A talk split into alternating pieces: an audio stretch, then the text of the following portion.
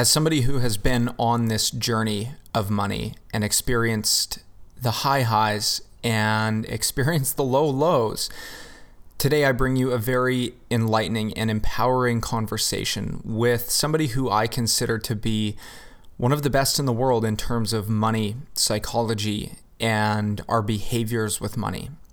So, if you want financial increase, not just in your bank account, but in your overall well being and your energy and your relationship with money, you are going to absolutely love this conversation with Dr. Maria Nemeth on this episode of the Authentic Success Podcast. Do you ever feel like you were made for more and you just don't know what this looks like yet?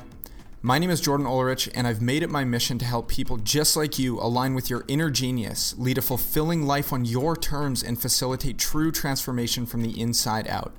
Authentic Success is here to challenge you, inspire you, and bring you actionable strategies for stepping into the highest version of yourself from some of the world's greatest minds. You were put here with a unique purpose. It's time that we discover it and bring it to life. This is the Authentic Success Podcast.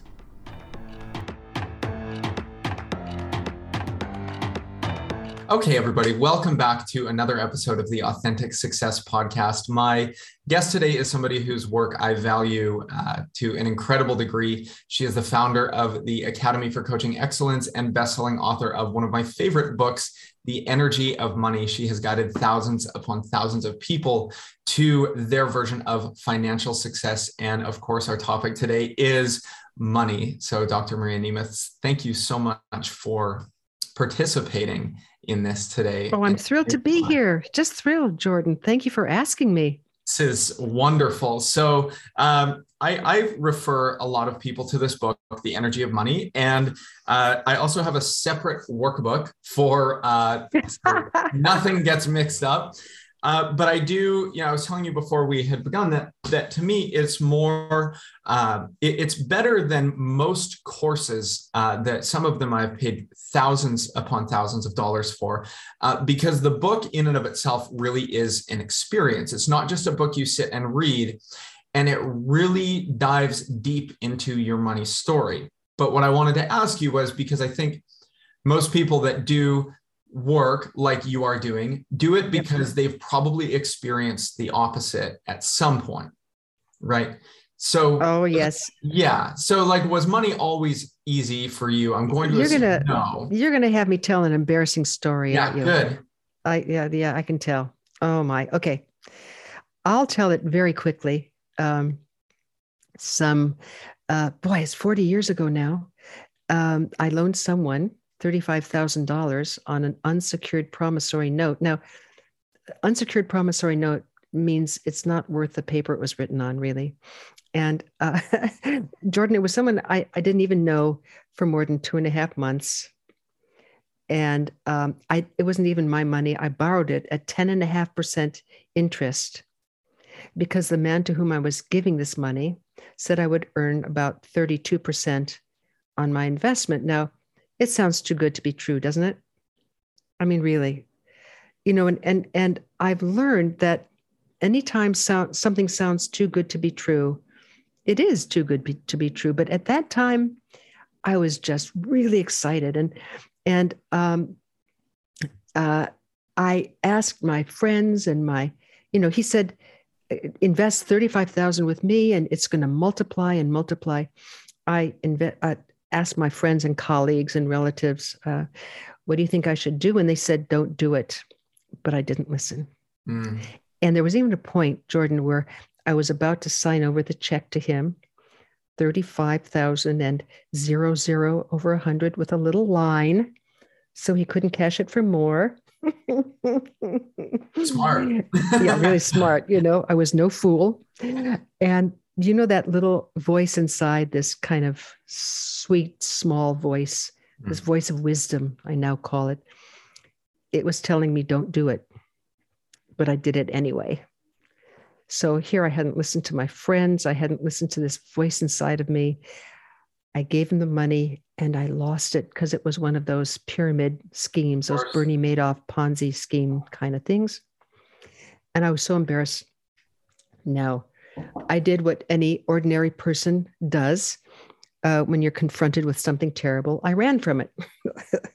and then at the time, I was a, a psychologist, uh, practicing a clinical psychologist. So I uh, started seeing uh, people uh, really trying to double my income, individuals, couples, groups, so that I could earn that $35,000 back really quickly. And during that, for about three and a half months, uh, I didn't really answer my phone when I knew a friend was calling because I was so embarrassed. Because mm. I knew they were going to say, Maria, what happened to that money? well, about three and a half months into this, I get a call from something called a, a woman. She's uh, in the Sacramento Bee, which is a newspaper here in Sacramento. She said, Dr. Nemeth, uh, I have a question to ask you as a noted psychologist in this area. And of course, I remember getting this very professional voice, you know, may I help you? you know, you know, because I was just, you know, I, I, you, you know that professional voice we use sometimes when we want to make an impression? Of course. Yeah. Well, now, Jordan, I know that when I use that professional voice, my next karmic lesson is not far behind. And uh, and and here it was. She said, Dr. Nemeth, look, I don't know if you know this. I've been given your name, given your name from the university, and everybody knows you're a great psychologist. Please help me. There's been a lot of investment investment frauds here in Sacramento over the past few months. And we need to know from a person of your stature what kind of person gets taken by those deals. She said, you know, really, what's what's wrong with these people? And of course, she was talking about me. I had just lost all that money. Now, the next thing was almost worse because I'm an extrovert. And with extroverts, in, in order to know what we're thinking, we have to say it out loud. And so I remember saying to her, almost unbidden, I, I was one of those people. And I started talking about it and how I'd lost $35,000 and I was so embarrassed. And all, she did say, to her credit, Are you sure you want to tell me this, Dr. Nemeth? Because I'm writing an article on this. And it was at that point, Jordan, that I, I said, You know what? I'm tired of running. Mm-hmm. I'm going to tell the truth. And if my telling the truth helps one person, at least that that'll take some of the sting out of this. So I told her my story and I gave her permission to publish in the Bee, which she wow. did. You know, Dr. Maria Nemeth, noted psychologist, got taken by this deal. And and really, if you want to look it up, it's still in microfiche at the Sacramento Bee, you know, because it was so long ago. But you know, uh, upon reading this, my friends and colleagues and relatives, they started calling me, but they didn't ask me, why did you do this? They started talking to me about their difficulties with money. And I saw, Jordan, that it didn't matter how much or little money you have. The story was almost always the same a sense of disempowerment. Mm-hmm. You know, I remember one man said, said to me, Maria, I would hate for people to know how little money I have because I'm a, you know, a pillar of this community. Another woman said, you know, I have a lot of money, but every time one of my girls calls me, I don't think it's because she wants to tell me she loves me, but she wants to ask for more money. And so I decided to start a course that I needed to take and that's how the course got started. And you know the first the first question because i got groups of us together and the first question i had us all look at was this. What is it that you would pay someone a lot of money not to have to look at regarding your own relationship with money? What is it that you just don't want to look at and we started right there, telling the truth yes. about how we were handling money. And out of that, over the years, people started having miracles because the minute you tell the truth, it opens you up for the next part of your adventure. But So I tell people that everything you learned from me in this book, uh, The Energy of Money, in my subsequent book, Mastering Life's Energies, or if you come to the Academy for Coaching Excellence, that is not just for coaches, incidentally, it's if you want to have a personal breakthrough in your relationship with life, not just money. But everything I ask you to do, I've done myself so that I know it, it, it works. So that's my embarrassing story. I like I like that story, and I know in in the book you said that um, if I remember correctly, you said what you felt not so great about was that the driving force behind it was greed. Greed, absolutely. I look greed. for a quick re- for for fast quick return. Yeah, quick return on the money. You know, yeah. And uh, the minute I told the truth about that, it, it, was it was a big relief for me, and I think that's why uh, my friends and colleagues and relatives started calling me because they knew I was telling the truth. So, uh, you know, they didn't have to hide from me any right. of their own mistakes. That's very powerful what you said about um, telling the truth. And the truth can really set you free because a lot of the time, when we are unclear on what's truly going on, in my experience, make it a much bigger thing than it actually is. Um, there's a difference between maybe somebody saying, I'm drowning in debt versus just calculating how much debt is actually there. And the truth might be, I have whatever, $35,000. Okay, well, now at least we know, right? Now we don't mm-hmm. have to just, now it's not this big, you know, dark ocean. Um, a turning point in the book for me comes very early when you said there's there's a new energy that comes about you when you are just willing before yes, you even do anything just saying yes. i'm willing to look um, why is it the illusion is that if i avoid this another day I'll be safe for another day. When I think the truth is that looking is far more stress relieving than uh, the the temporary pleasure or safety that is false that comes from avoiding. Uh, why is it so important though to just start with saying, okay, I'm willing. Like I don't know all the steps, but I am willing, at least willing. Maybe it's like making one phone call um, but how does that start to open us up to you know what you call miracles like like things really moving in the right direction by just starting off by saying um, i'm willing to look or i'm willing to start well i'm i'm glad you're asking me that question to begin with um, actually very few people ask me this question right at the beginning of uh, my talks with people and i want to say that to be willing is the greatest power that we possess. Um, and subsequent to this book, I've found that to be true. You know, uh, I'm uh, Dag Hammarskjöld, who was the second Secretary General of the United Nations, Swedish, uh, was also a very spiritual person. And he had a number of phrases that were really meaningful for me. But one of them was this uh, a, a quote that I use a lot.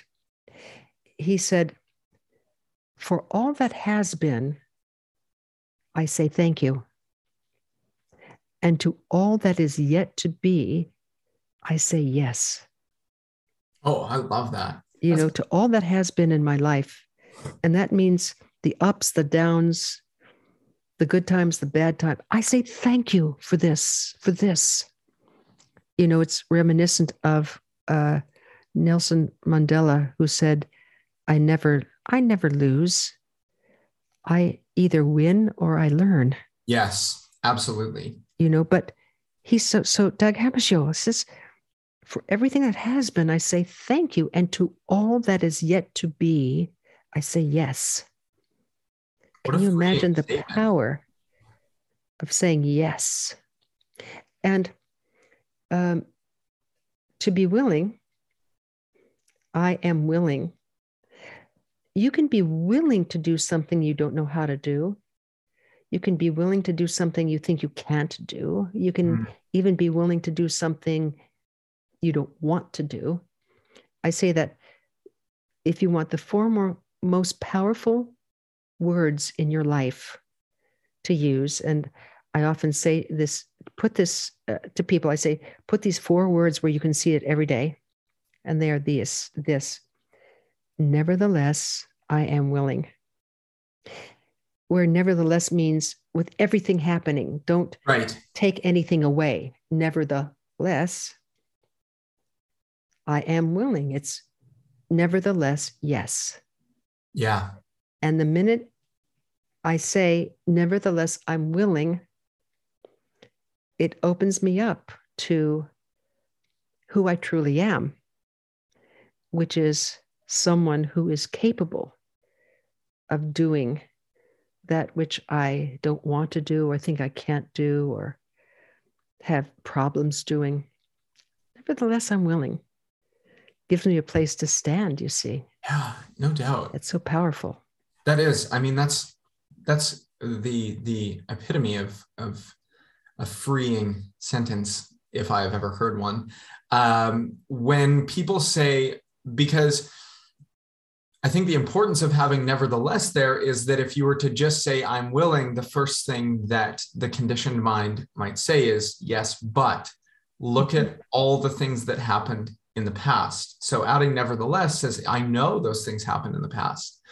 Um, how important is it for people to learn to let go of the past because in in a short example when i started um, the the first business i ever started was pre-covid uh, it was a it was a offline the business still exists uh, to to this day i'm, I'm not uh, involved in it anymore but uh, it, it, was an offline business offering um, guided uh, fly fishing trips and adventures and things mm. and I had borrowed twenty thousand dollars from a close friend, and I had put uh, twenty thousand of of my own dollars into it.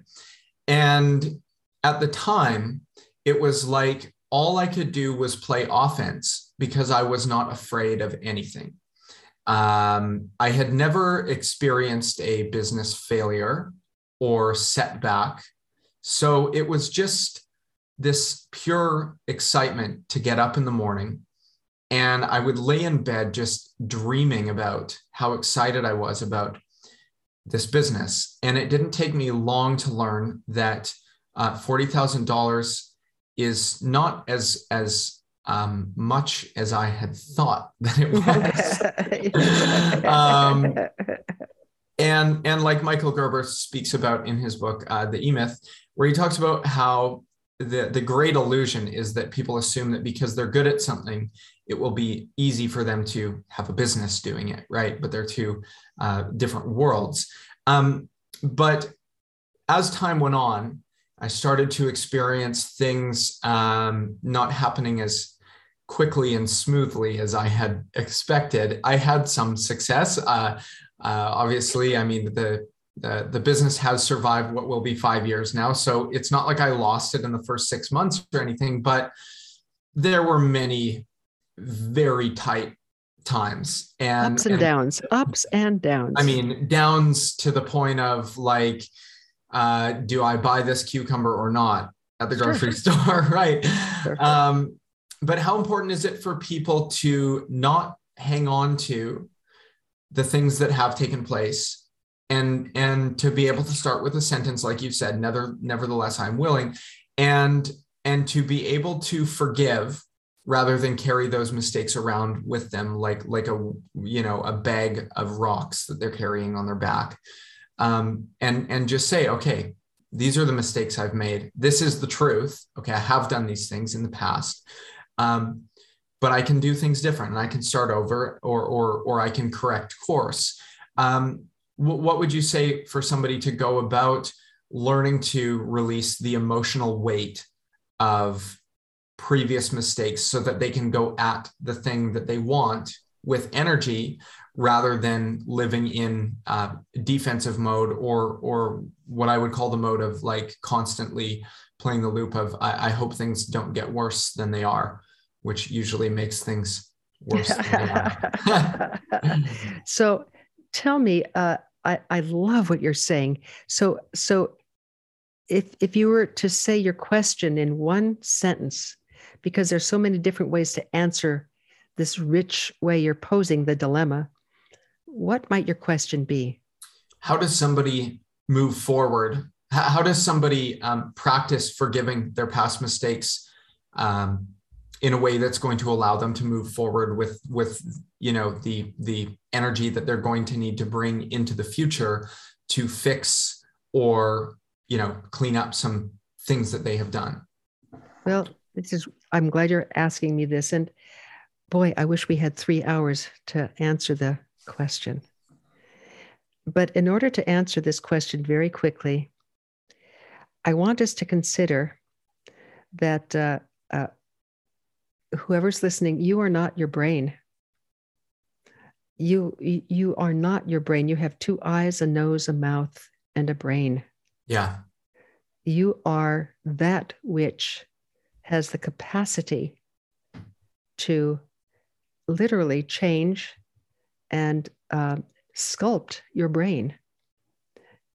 And the second thing to re- realize is that our brain as an organ has not changed much in over 100,000 years. No.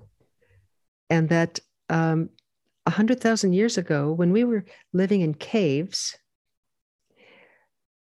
our brain's main focus was on keeping us alive. And so every time we'd go to the edge of the cave, let's imagine, uh, Jordan, you and me, and anyone else who's listening, let's imagine that we're all in the cave together right now, and we're about to go out and get something to eat.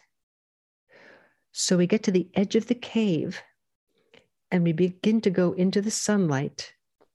And what's the first thing your brain is going to look for? Mm, danger.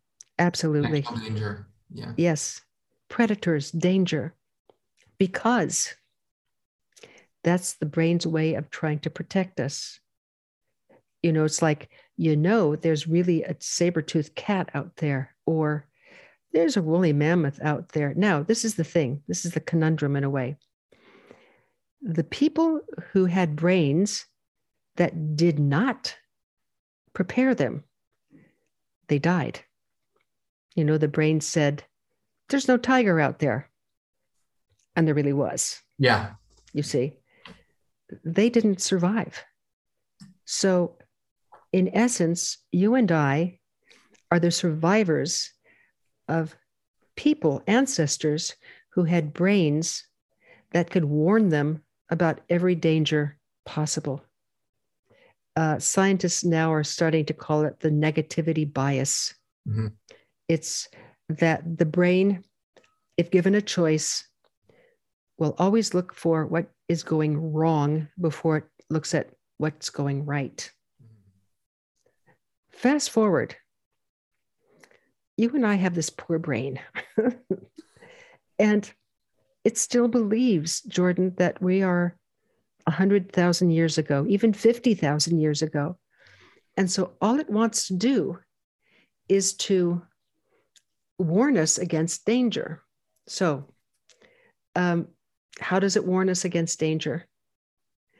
By telling us everything that could go wrong even everything that could go wrong again if we try to go outside and look for something to eat. In this case, it would be if we try to go out and start a business. Now, how do you handle it when your brain says that? I found a very convenient way, very simple way. And it's this have some compassion for your brain, have some compassion for this organ that has been around for 100,000 years trying to protect us, always trying to protect us. And even bringing up things that won't work from the past. They didn't work then. What makes you think it's going to work now? So, having compassion for your brain is like doing the following.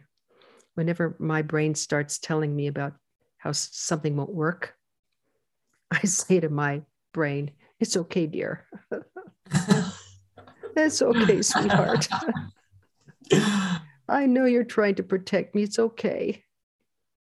And when you do that, you are uh, practicing two things. You're practicing compassion, but you're also practicing agency, meaning that you are the one in control, not your brain.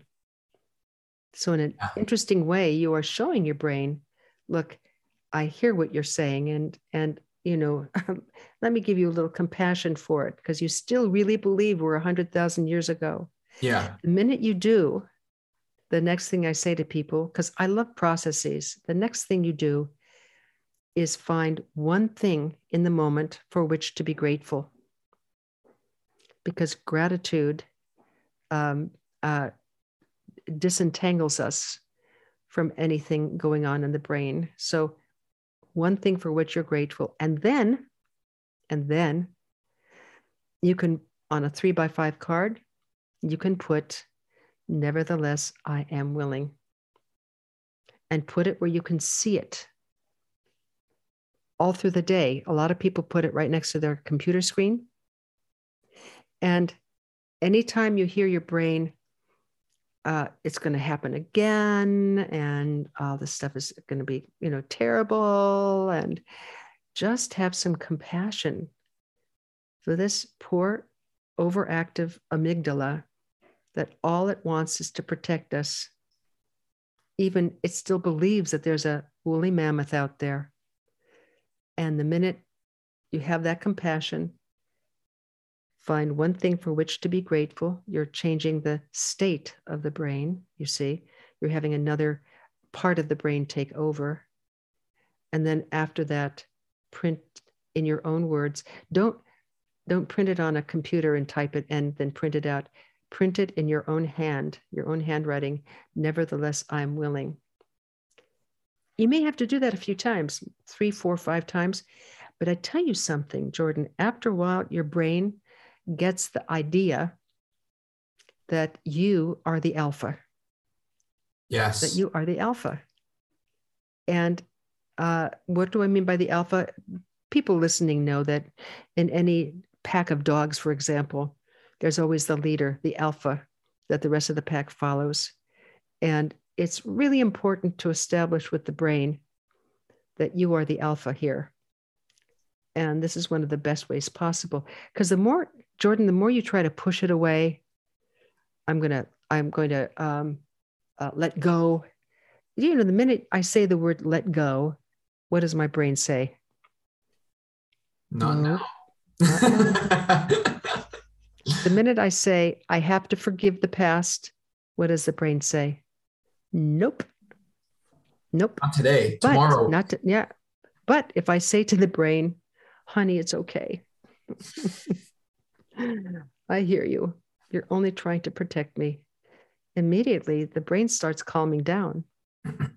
and then you practice one thing for which you're grateful, which is changing the focus. You know, I'm saying to my brain, this is what I want you to focus on. Focus on one aspect of gratitude right now.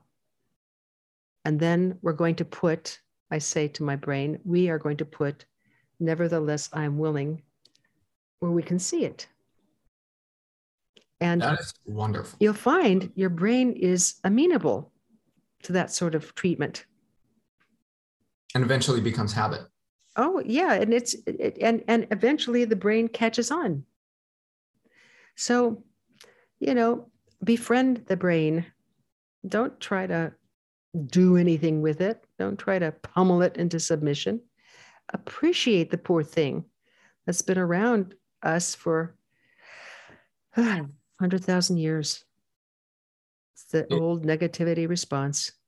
It is amazing that um, we we do have the the power of. I mean, we're one of the only beings on I think I think dolphins have four percent, uh, but but having this uh, this frontal cortex, what Dr. Joe Dispenza calls the crowning achievement of of human development, the ability to make conscious choice, um, a symphony leader, and what you had said about not trying to push against the subconscious uh, because you will never win, uh, but accepting it for doing what it and and people think uh, you know take self-sabotaging behavior is if we could boil it down at the end of the day is still protection.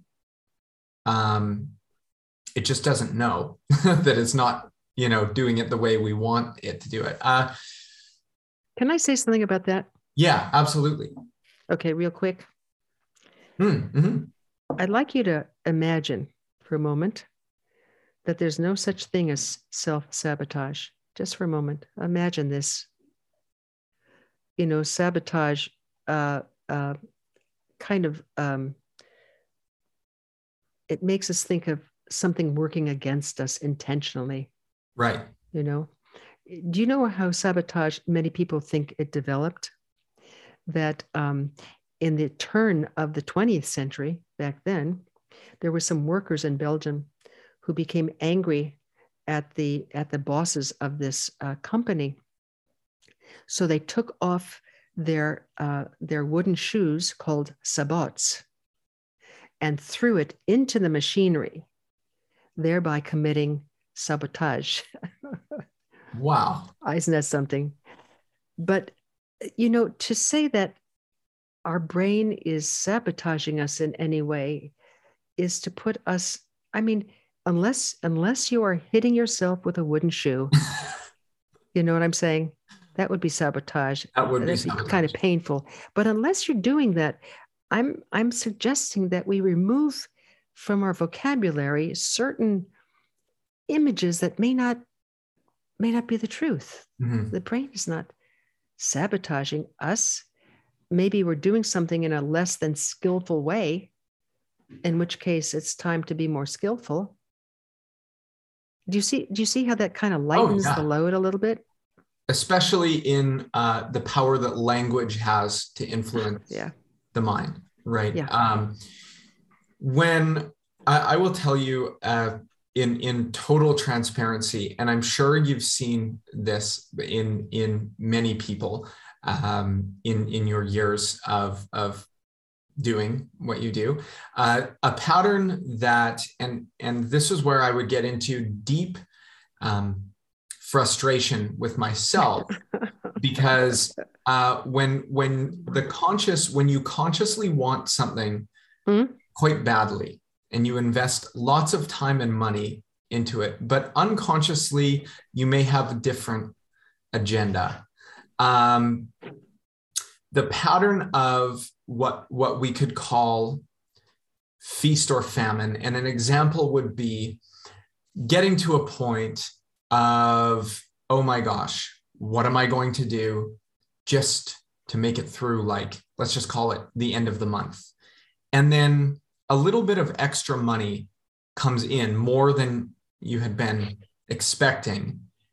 And as soon as the money is there, you just, like a magic trick, find a way to dispel of it on something that may not even be meaningful or important in the moment, it seems like a necessary purchase. Um, but it was, you know, like a continual pattern of under earning, overspending, and just like sliding down this really slippery. Absolutely. Mm-hmm, mm-hmm. And when people do that, Jordan, I often ask them, and this is the coach in me, because as you know, I've been coaching people now for about 35 years. You know, I've actually been working with people as a psychologist and as a coach for 52 years now. I tell people I was a child prodigy. but I've been around the block a few times, as you can imagine, and I've coached one or two people. Uh, when people do that, I ask them one simple question uh, Have you had enough of doing it that way? Have you hmm. had enough? You know, um, can you imagine a life that you could be living if you uh, weren't caught up in this kind of conundrum and any of the other kinds of conundra that we can get ourselves into when it comes to money because you know money, uh, of all the energies, now there are six kinds of energy. There's the energy of money, time, and you know, money and time, we talk about it similarly. We waste money, waste time, invest money, invest time. Then there's physical vitality. Then there's the energy of creativity, the energy of enjoyment, believe it or not, and the energy of relationship. But of all these six forms of energy, the one involving money holds the greatest opportunities for us to become masters in life because it is attached to so many things. You know, the simple energy that's really now nothing more than a blip on a computer screen. You know, 300 years ago, it may have looked like some gold that you could hold in your hands. Yes. But now it's like uh, you look at a computer. This is how much energy the bank says I have in my possession. So if we are to become successful with money, it'll transform the rest of our life. And my definition of success is uh, success is doing what you said you would do consistently with clarity, focus, ease, and grace. Where clarity is about being clear about what you want. Mm-hmm. Focus is about focusing your brain on what you want. Ease is about taking small, sweet steps instead of wearing yourself out. And grace, the definition of grace is, is seeing um, unexpected blessings. And the gateway to grace, of course, is gratitude. So, clarity, focus, ease, and grace. So, therefore, to be financially successful is to do what you say you're going to do consistently with money with clarity, focus, ease, and grace. So that in the last analysis, Jordan, it doesn't matter how much of this energy you have. What matters is how you're using it. Yes. Absolutely. And I think that uh, the illusion of things will be, or, or I will feel differently about money when I have more when I have more, I think is maybe a game that um, the conditioned mind likes to play, or I will be better with money when I have a sudden windfall of it. Um, you talk in your book about how how money alone uh, does not fix scarcity. Right. How, right. How or or I loved uh, how you broke it into two words: scare city, yes, which yes. is living in I, I mean, what I would call a constant state of survival. Um, there is no room for dreaming. There's not. You've experienced it. I I can tell. I have. I, I mean, um, that that was what led me to uh, the discovery of uh, emotional freedom techniques or tapping um, meditation. The first time I ever tried tapping was because I was in such financial, this was 2018, uh, such financial distress that I, I just didn't know where else to look. Um, I didn't know where else to go. And the worst thing is needing to figure something out quickly.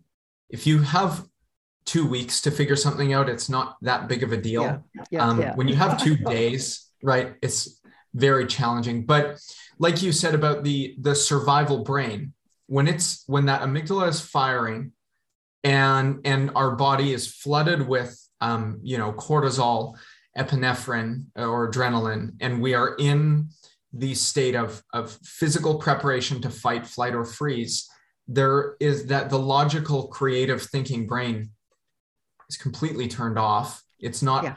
not time to dream.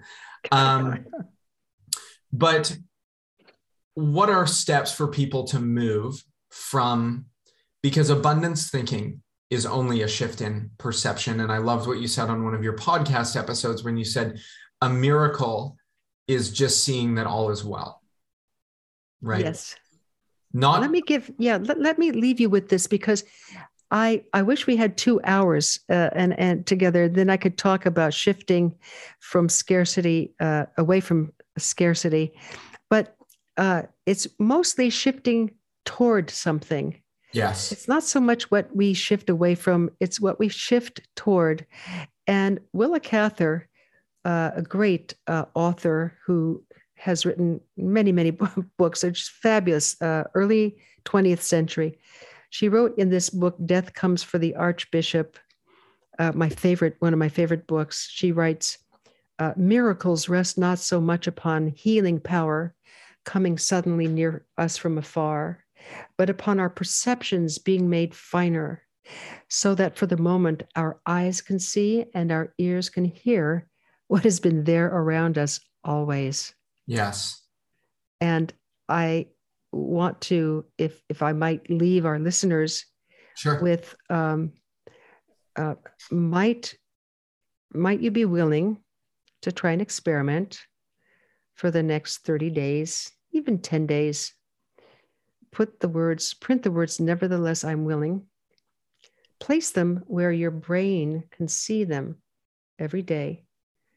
This is brain training. Whatever your brain focuses upon, it will gather evidence for.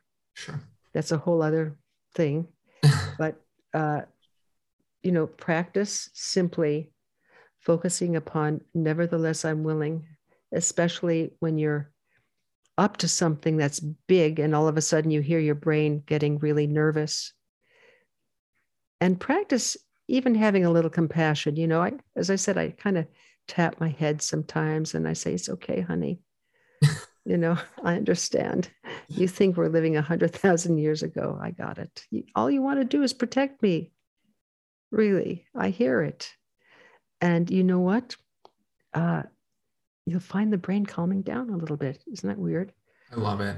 I this has honestly been uh, one of the only conversations I've ever had that I would call in uh, enlightening. I mean, truly enlightening. Well, thank you. Uh, I want to thank you so much for taking your time. I have the, the last question that that was a burning question that I had is do you think that financial success is available to anybody?